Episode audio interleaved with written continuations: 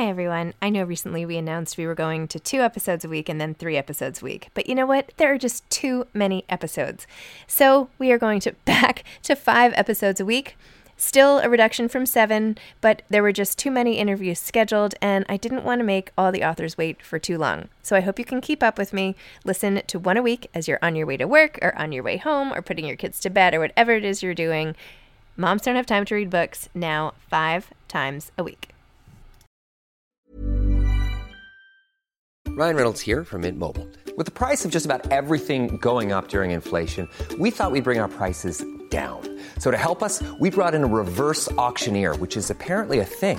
Mint Mobile unlimited premium wireless. Ready to get 30, 30, bit to get 30, bit to get 20, 20, 20, bit to get 20, 20, bit to get 15, 15, 15, 15 just 15 bucks a month. So, Give it a try at mintmobile.com slash switch. $45 upfront for three months plus taxes and fees. Promo rate for new customers for limited time. Unlimited more than 40 gigabytes per month. Slows. Full terms at mintmobile.com. Hi, I'm Daniel, founder of Pretty Litter. Cats and cat owners deserve better than any old-fashioned litter. That's why I teamed up with scientists and veterinarians to create Pretty Litter. Its innovative crystal formula has superior odor control and weighs up to 80% less than clay litter. Pretty Litter even monitors health by changing colors to help detect early signs of potential illness. It's the world's smartest kitty litter. Go to prettylitter.com and use code ACAST for 20% off your first order and a free cat toy. Terms and conditions apply. See site for details. Even when we're on a budget, we still deserve nice things. Quince is a place to scoop up stunning high-end goods for 50 to 80% less than similar brands. They have buttery soft cashmere sweaters starting at $50, luxurious Italian leather bags, and so much more. Plus, Quince only works with factories that use safe, ethical, and responsible manufacturing. Get the high-end goods you'll love without the high price tag with Quince. Go to quince.com slash style for free shipping and 365-day returns.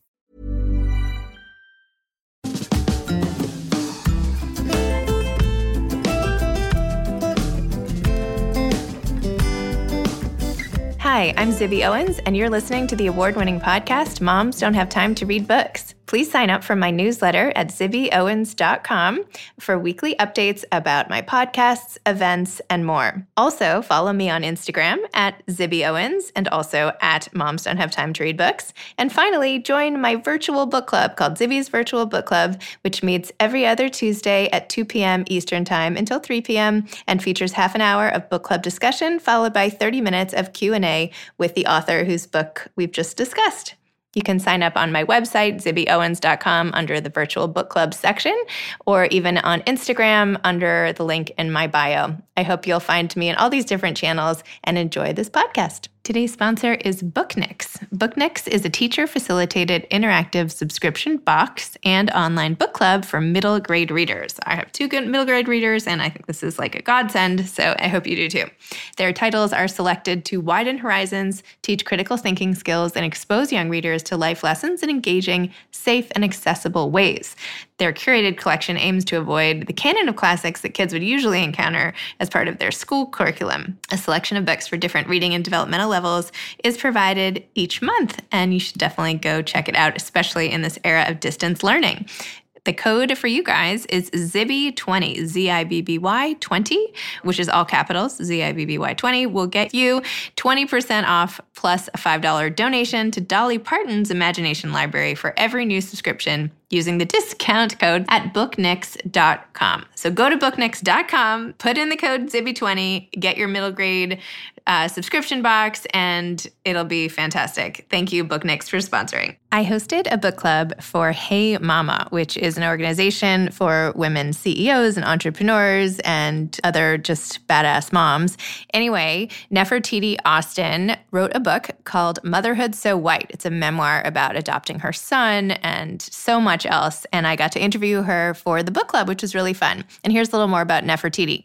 Nefertiti writes about the erasure of diverse voices in motherhood. Her work around this topic has been shortlisted for literary awards and appeared in the HuffPost, Mother, The Establishment, Mamamia, Essence.com, Adoptive Families Magazine, PBS, and PBS Parents.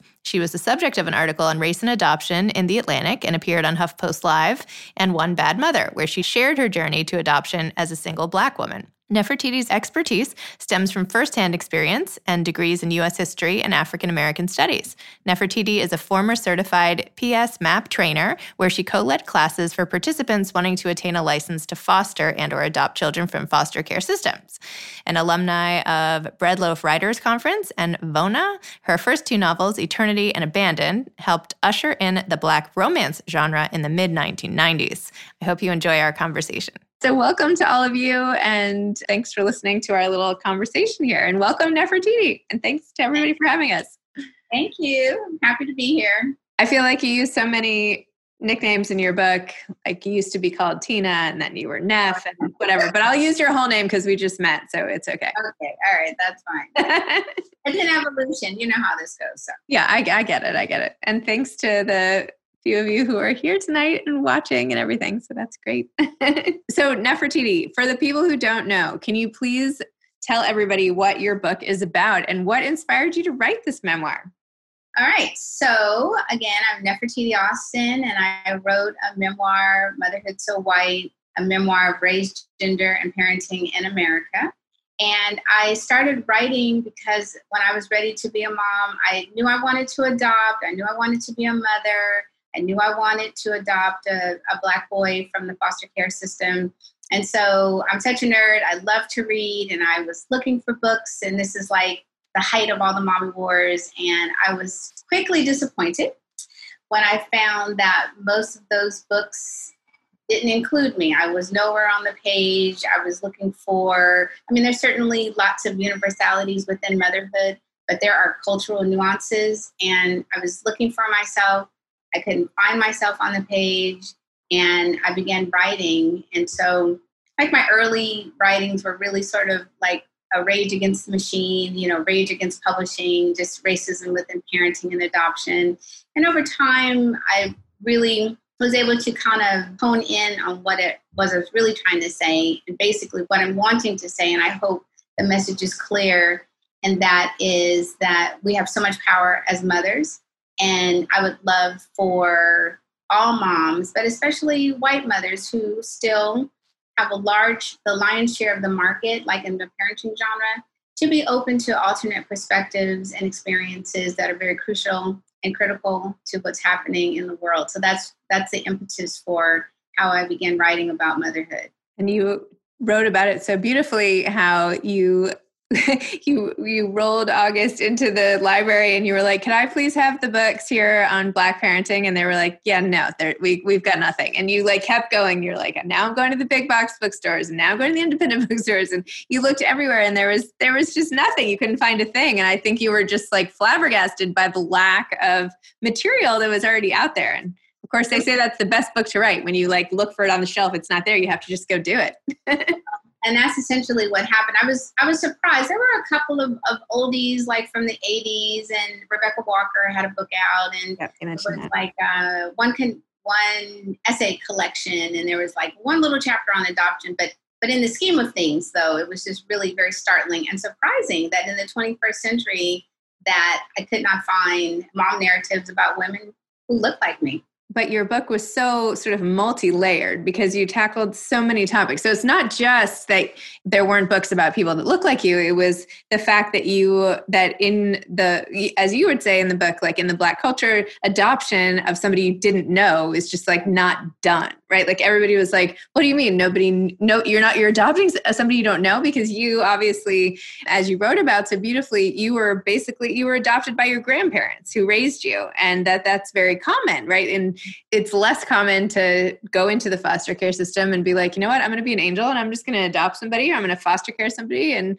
that's what I'm doing. And you met with so much resistance. Tell me about that cultural sort of backlash you got when you even set your mind on doing this. Yeah, well, the funny thing is, I'm such a free spirit, and every time my family expects me to, you know, go left, I go right. So I don't know why they were so surprised. But basically, culturally, we tend to take children we know. We start, we look within. So we start with nieces and nephews and grand grandchildren. And if there aren't any children who are in need in those spaces, then often you see a lot of that within churches, within the neighborhood. And so it's really giving families an opportunity to maintain a unit even if the parents maybe live down the street or maybe they're not blood related, but there is some type of connection. And so I didn't have that option within my family. And because I wanted to adopt, I really had no choice but to go outside my family. And so the question I still get when I share that my children are adopted from Black people, especially older Black people, do you know their people? That's always the first question. Do you know them? Do you know their people? Because somehow that makes it easier. People understand that, oh, okay, this is someone you knew. Okay, we understand that. And whenever I say, well, no, I didn't, I don't know their people, and I went the foster care route, I got quite a few double takes. And largely it's because children in the foster care system are negatively stigmatized and they have a really, really bad reputation, especially in the press. And they're kind of written off as like, you know, the lowest of the low, leftover children, rejects. And that couldn't be further from the truth. And so I just ignored all of that and, and did it anyway. Amazing. Tell me about your own family. So you grew up in a family in which your father ended up being well you, why don't you tell everybody a little bit about your background? Because there are a lot of different ways to go when you have parents who weren't there for you in one way or the, another which a lot of parents aren't able to be there for their kids whether it's through drug addiction or incarceration or whatever else. But you can respond to that in a lot of ways and you one way is not necessarily that you want to double down and create an amazing home life for your kids but one way is that way so tell me about how you felt like your own personal experience influenced your decision because I feel like there was so much of that in the book that was so important. So my parents were very young when they married, and actually I was born before they got married, and they were part of the Black Power movement in the '60s. So all that has happened in the last few months, and you know certainly over the years, but definitely you know Breonna Taylor, Ahmaud Arbery, and George Floyd. My my parents would have been in the street out front with Black Lives Matter. And so they were young and radical. And like many people during the 60s and 70s, they took drugs. And unfortunately, they both had drug addictions and it, it splintered our family. My father went to the penitentiary, my mother went to rehab. And even though she eventually kicked her drug habit, her lifestyle was very unstable. So my brother and I went back and forth between my grandparents and my mom. One summer we lived with my dad, and there was just a lot of back and forth. And finally, around I was nine, my brother and I officially went to live with grandparents. But they did not adopt us because, again, in the Black community, there's no need to get adopted. We had a very informal arrangement. Our entire family abided by the, the new uh, configuration, which essentially meant that my grandparents were my parents. And then my mother and father, over time, really became like siblings. They didn't have a lot of authority in terms of, you know, where I went to school. They couldn't really get me out of trouble if I got in trouble for doing things. So it was just like, okay, instead of my grandparents raising three children, they ended up raising five of us. And so that was my orientation to you could raise a family and not have given birth to the children. But I didn't connect all of those dots until I was actually writing my memoir. And then it was sort of like, oh, okay, these seeds, this legacy had already been established in me. And when I was ready to become a mom, it was just sort of like all of this stuff came flooding forward for me. And it made sense to me to adopt. And I feel like you had so much practice after taking care of your brother. I mean, you talk about in the book how you would like get up on a chair and reach down for the Cheerios. I know I mentioned this to you the other day, but that image is like seared in my mind. It's just so cute. Like you were just like your parents were passed out or whatever, and you were like, "Well, it's time for breakfast." Somebody had to do it. Oh yeah, I remember that well. Yeah, oh. yeah. I thought there were so many other interesting things in your book. One thing was the cultural resistance to seeking therapy. Yeah. Which I didn't even really realize. I mean, I hadn't really even thought about it particularly. But you were saying that when you went to seek therapy yourself and people in your family and whatever are saying like don't tell your secrets to a white person like don't do that that's like no no no so tell me tell me a little more about that Well, we still have a lot of resistance to seeking mental health. And speaking of which, okay, I'm sure you can't miss Kanye West. I mean, he's all over the news with his craziness. And I don't mean it negatively, and I don't mean to offend by using the phrase craziness, but he definitely has a mental illness. And I don't know if he's bipolar or what his diagnosis is, but you know, he's certainly living out loud a lot of what happens every single day. And in our community, our go to is, oh, that person needs to go to church. So then maybe you talk to the pastor and somehow the pastor is going to straighten you out, or oh, that person just needs to relax, or oh, they need, you know, we come up with all of these excuses, everything except for what we need, and that is an impartial person just to help us sort through our feelings. And there's so much trauma in our community. I mean, we certainly have survived enslavement and mass incarceration and segregation and all of these things that have happened and continue to happen.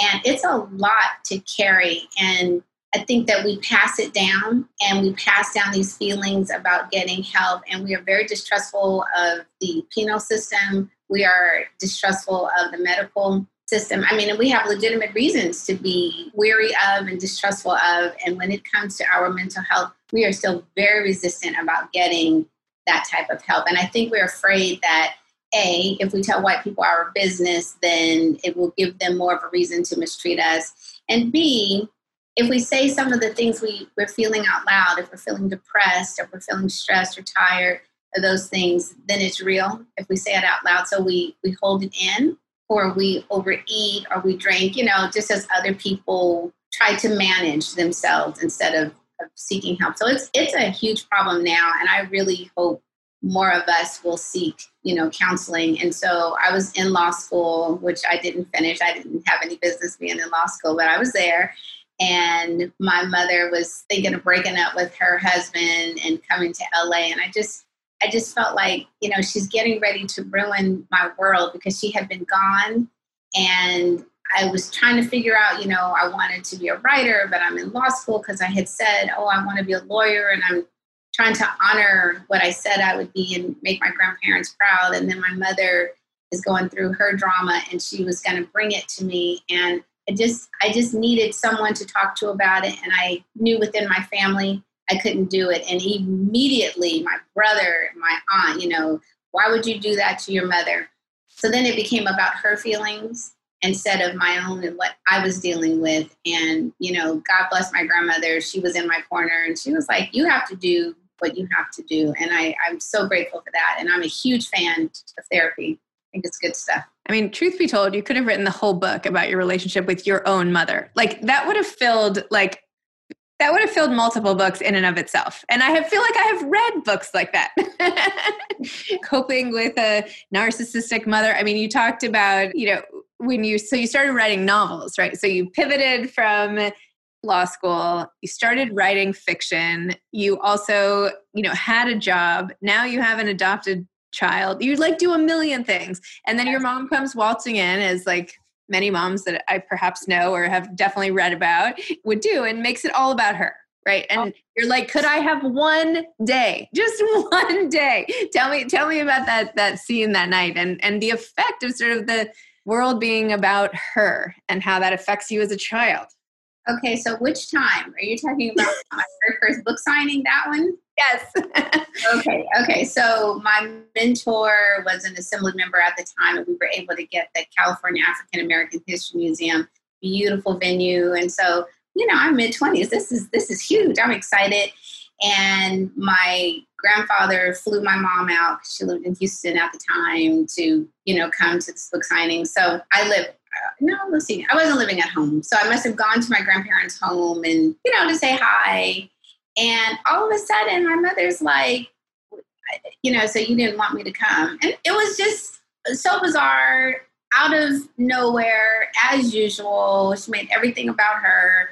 And I think I thought I was going to pick her up so she could ride with me. And I left and I just drove myself. And when I got there, I had an amazing time. And, you know, you have to say a few words and thank people for coming. And I had thanked everyone and I had gone to sit down. And my mentor was like, You didn't thank your mother. And I was like, Oh, yeah, yeah, yeah. So I had to go back up and thank her. And it was just, you know, it was one more thing. It was an afterthought for me because I always felt like, and I told her this you show up for the good stuff, for my cotillion, you know, for the book signing, for graduations, that sort of thing. But just on a regular Tuesday or a Wednesday, like you're not there for just a regular mundane things that happen in my life. So I was very resentful for many, many years. And we had a very cold relationship. And it was the ice was on my part because I was just like, I'm done. I just I don't understand, you know, what what is your point? And she was trying and really pushing for a relationship and I wasn't interested. And it took me probably six years really after therapy before I kind of really got like, no, for real, she's your sister. And you don't have to have like this close relationship with her. Like, it's okay. And then I was able to let all that stuff go and keep moving forward with my life. Ryan Reynolds here from Mint Mobile. With the price of just about everything going up during inflation, we thought we'd bring our prices down. So to help us, we brought in a reverse auctioneer, which is apparently a thing. Mint Mobile unlimited premium wireless. Ready to get 30, 30, bit to get 30, bit to get 20, 20, 20, bit to get 20, 20, bit to get 15, 15, 15, 15 just 15 bucks a month. So, Give it a try at mintmobile.com/switch. slash $45 upfront for three months plus taxes and fees. Promo for new customers for limited time. Unlimited more than 40 gigabytes per month. Slows. Full terms at mintmobile.com. Hey, it's Danny Pellegrino from Everything Iconic.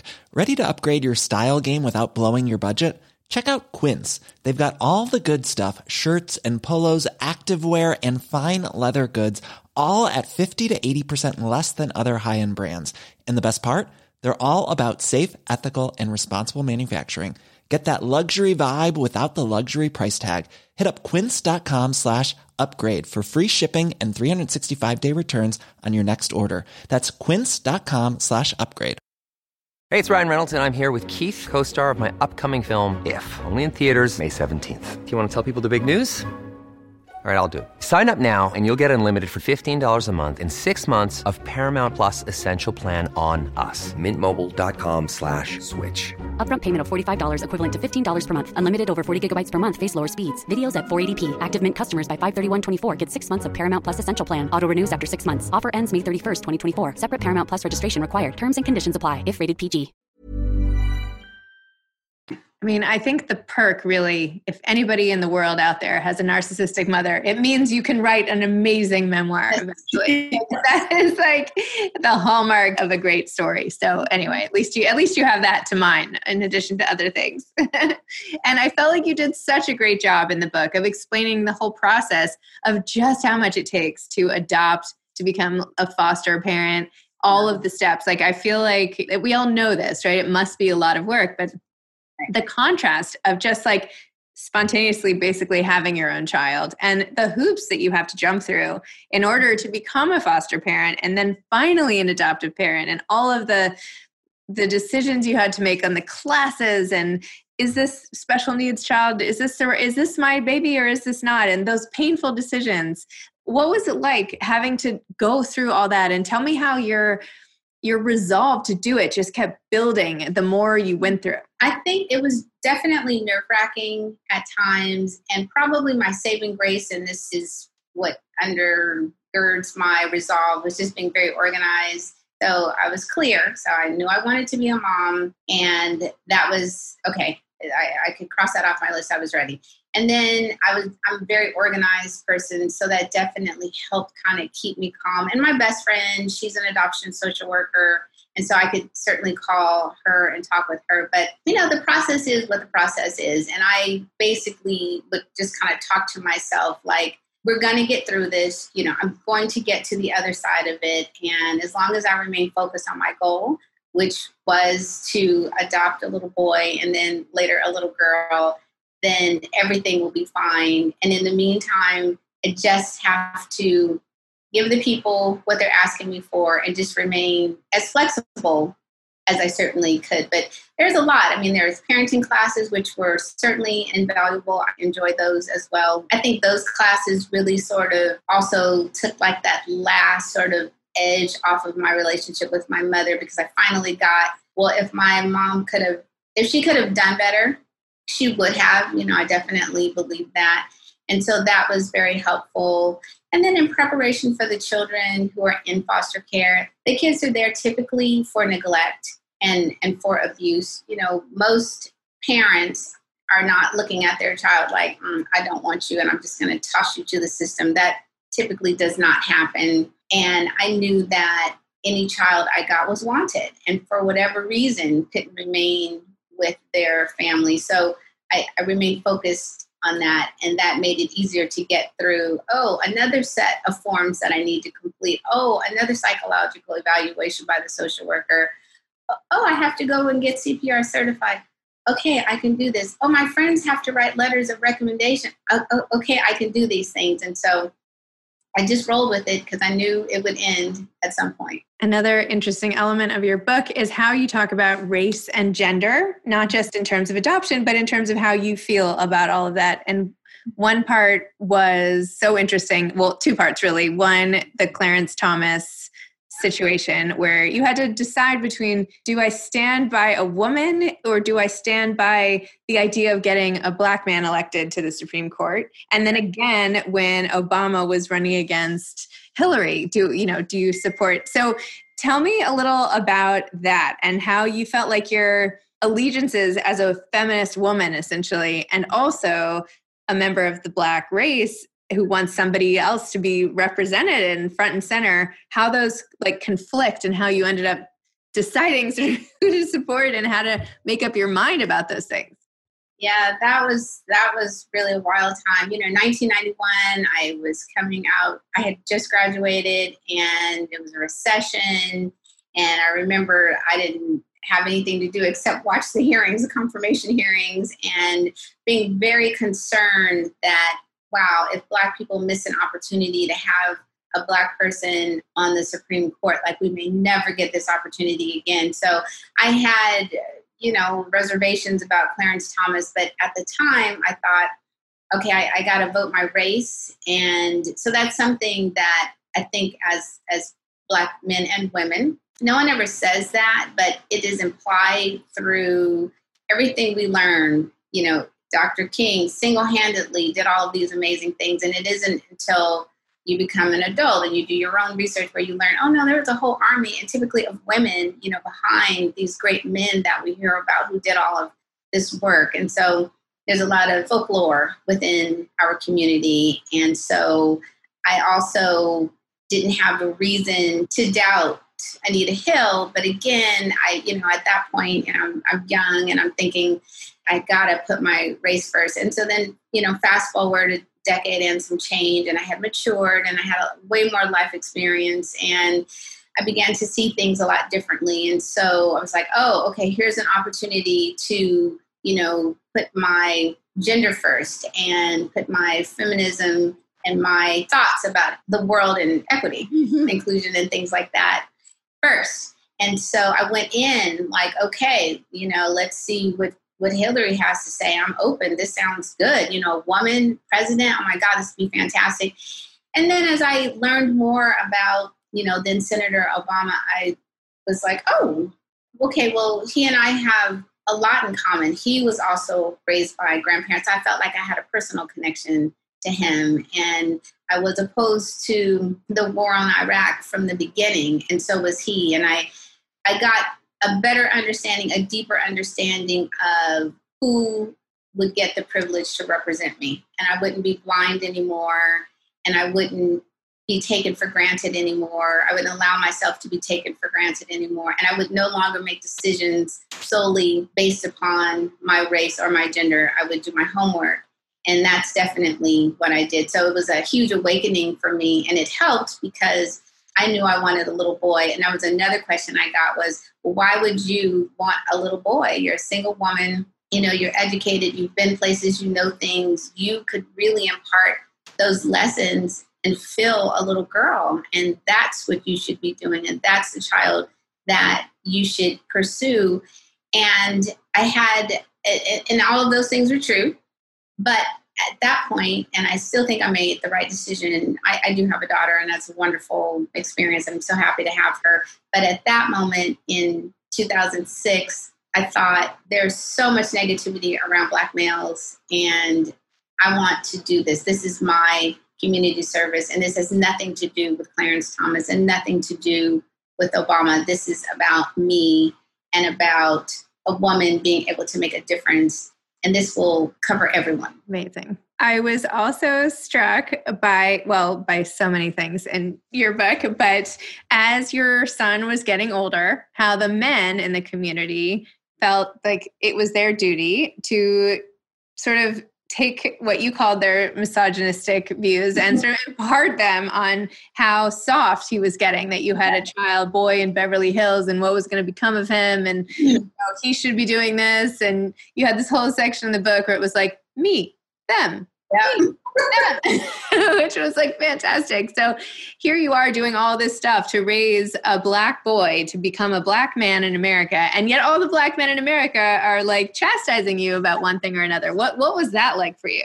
It was actually pretty funny. They still tease me. Uh, we're still friends. And so, oh my God, they used to get on my case about how I dressed him, how I was holding him, and I should, he put him down, let him walk. And he needs to toughen up and you know all of these things. And it's funny because he's still the same little kid. He is very tech driven and he's still very much into science and he's a sensitive child still very intellectually curious. And so he's not that dude. He was never going to be that dude. And they were doing their best to make him into i don't know what they thought they were going to do but they were so funny. And so we laugh about that I feel like there's nothing more blatantly nature nurture than seeing a child who now you've adopted, right? And you can tell, like, kids come with their own programming. Like, they you can.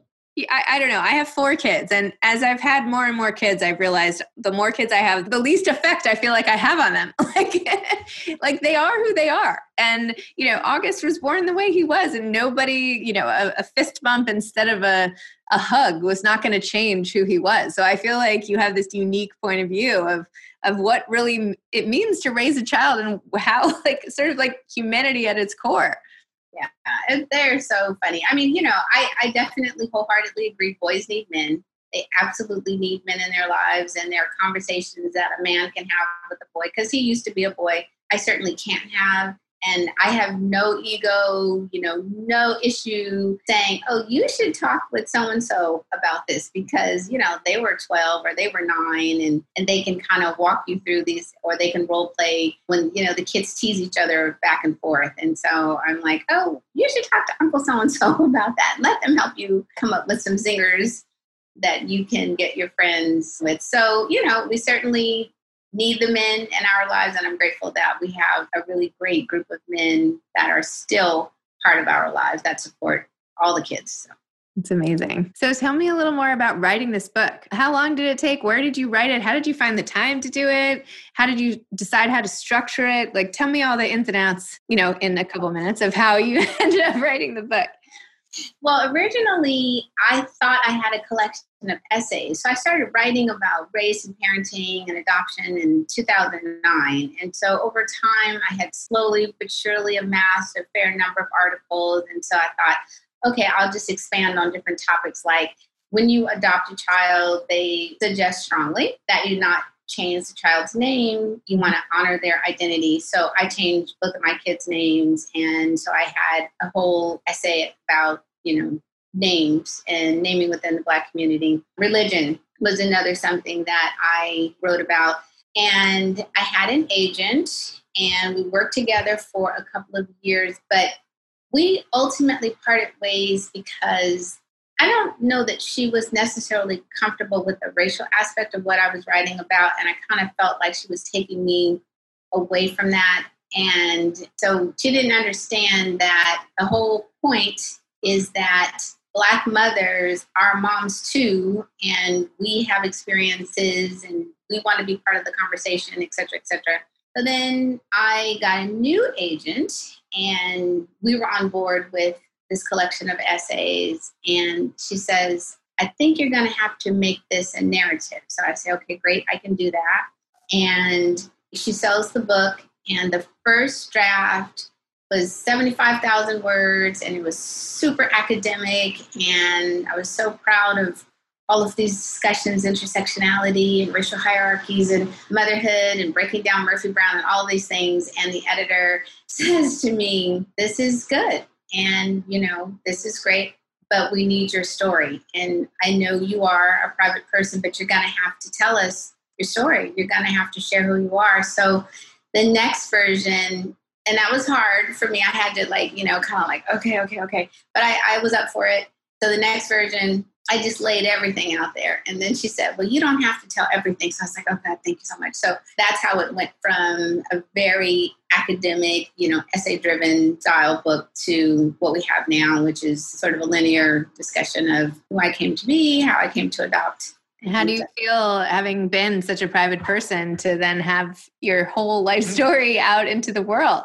Well, it's easier with strangers because I'll never see them again. And most of the people I don't know, and that's great. It is scary. It, it was scary when my friends and family read my book more of my friends, less my family. That was definitely scary because they knew some things, but they didn't know everything. And so I did get a lot of text messages, a lot of phone calls. I didn't know that, you know, you never said anything, you know, you kept that to yourself. Why didn't you ever say anything? And, you know, I didn't hold on to a lot of stuff. I just kind of kept it moving. And, but I, I'm proud of the work I did. I'm proud of being honest and I stand by what I wrote and you know i'm okay with it. I feel like you know 10 years from now five years 15 years or what have you is nothing for me to be embarrassed about. So i'm proud of that. Embarrassed? What are you talking no not at all. You should be super proud of this book. It was great. It was a really a really great book. What do you have coming next? Like would you want to write more? Are you writing more books? Are you going back to fiction? Like tell me what's your what's your life plan these days?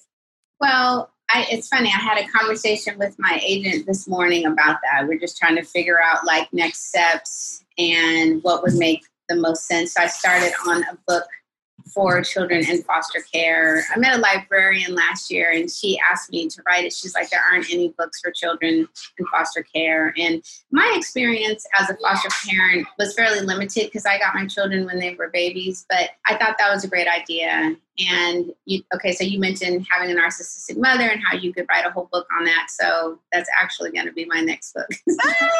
Ah! So you, you you you guessed it, writing about mothers and daughters, and I was talking with her this morning, just like, yeah, I, I could three or four pages worth. But she asked a great question. She's like, "What is the story that you are afraid to tell?" And that's such an interesting question. And I thought, oh, I can build a book around that. So I think that'll be the next one. I cannot wait to read that book. That sounds amazing. Do you have any advice for aspiring authors? I think the best advice I can give is a writer does two things, you know, read and write. And that's super important. It's important to read books in the genre that you are interested in and to do your homework. So, the other thing is if you have a vision, you have an idea for something, to not get discouraged. I mean, as a writer, your work is going to get edited people are not going to necessarily like what you write. So you do have to be open to constructive criticism, but don't give up. If you have an idea, if it's important to you, I think you should write your story. And people get caught up in, oh my God, it's going to take 10 years, or I've been working on this book for 20 years. That's fine. It, it takes as long as it takes. So true. A girlfriend of mine from college just texted me like an hour ago.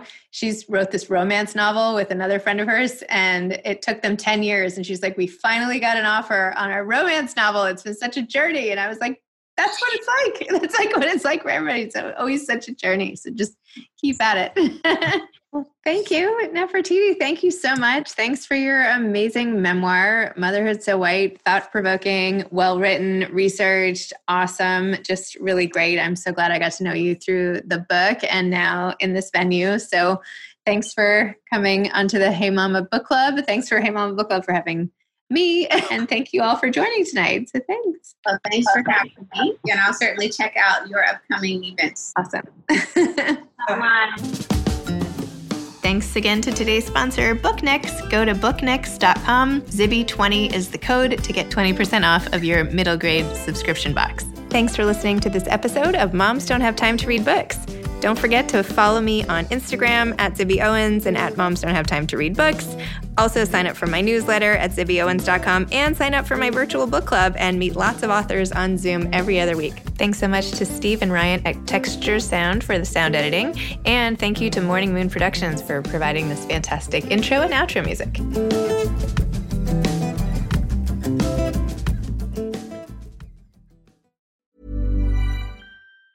Planning for your next trip? Elevate your travel style with Quince. Quince has all the jet setting essentials you'll want for your next getaway, like European linen, premium luggage options, buttery soft Italian leather bags, and so much more. And it's all priced at 50 to 80% less than similar brands. Plus, Quince only works with factories that use safe and ethical manufacturing practices. Pack your bags with high-quality essentials you'll be wearing for vacations to come with Quince. Go to quince.com slash trip for free shipping and 365-day returns.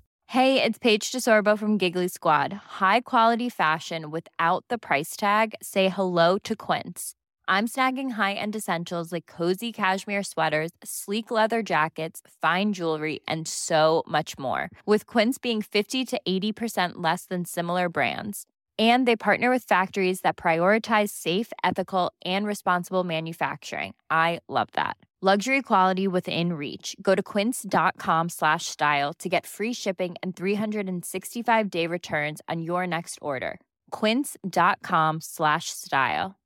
Imagine the softest sheets you've ever felt. Now imagine them getting even softer over time. That's what you'll feel with Boll and Branch's organic cotton sheets. In a recent customer survey, 96% replied that Boll and Branch sheets get softer with every wash. Start getting your best night's sleep in these sheets that get softer and softer for years to come. Try their sheets with a 30-night guarantee. Plus, get 15% off your first order at bollandbranch.com. Code BUTTERY. Exclusions apply. See site for details.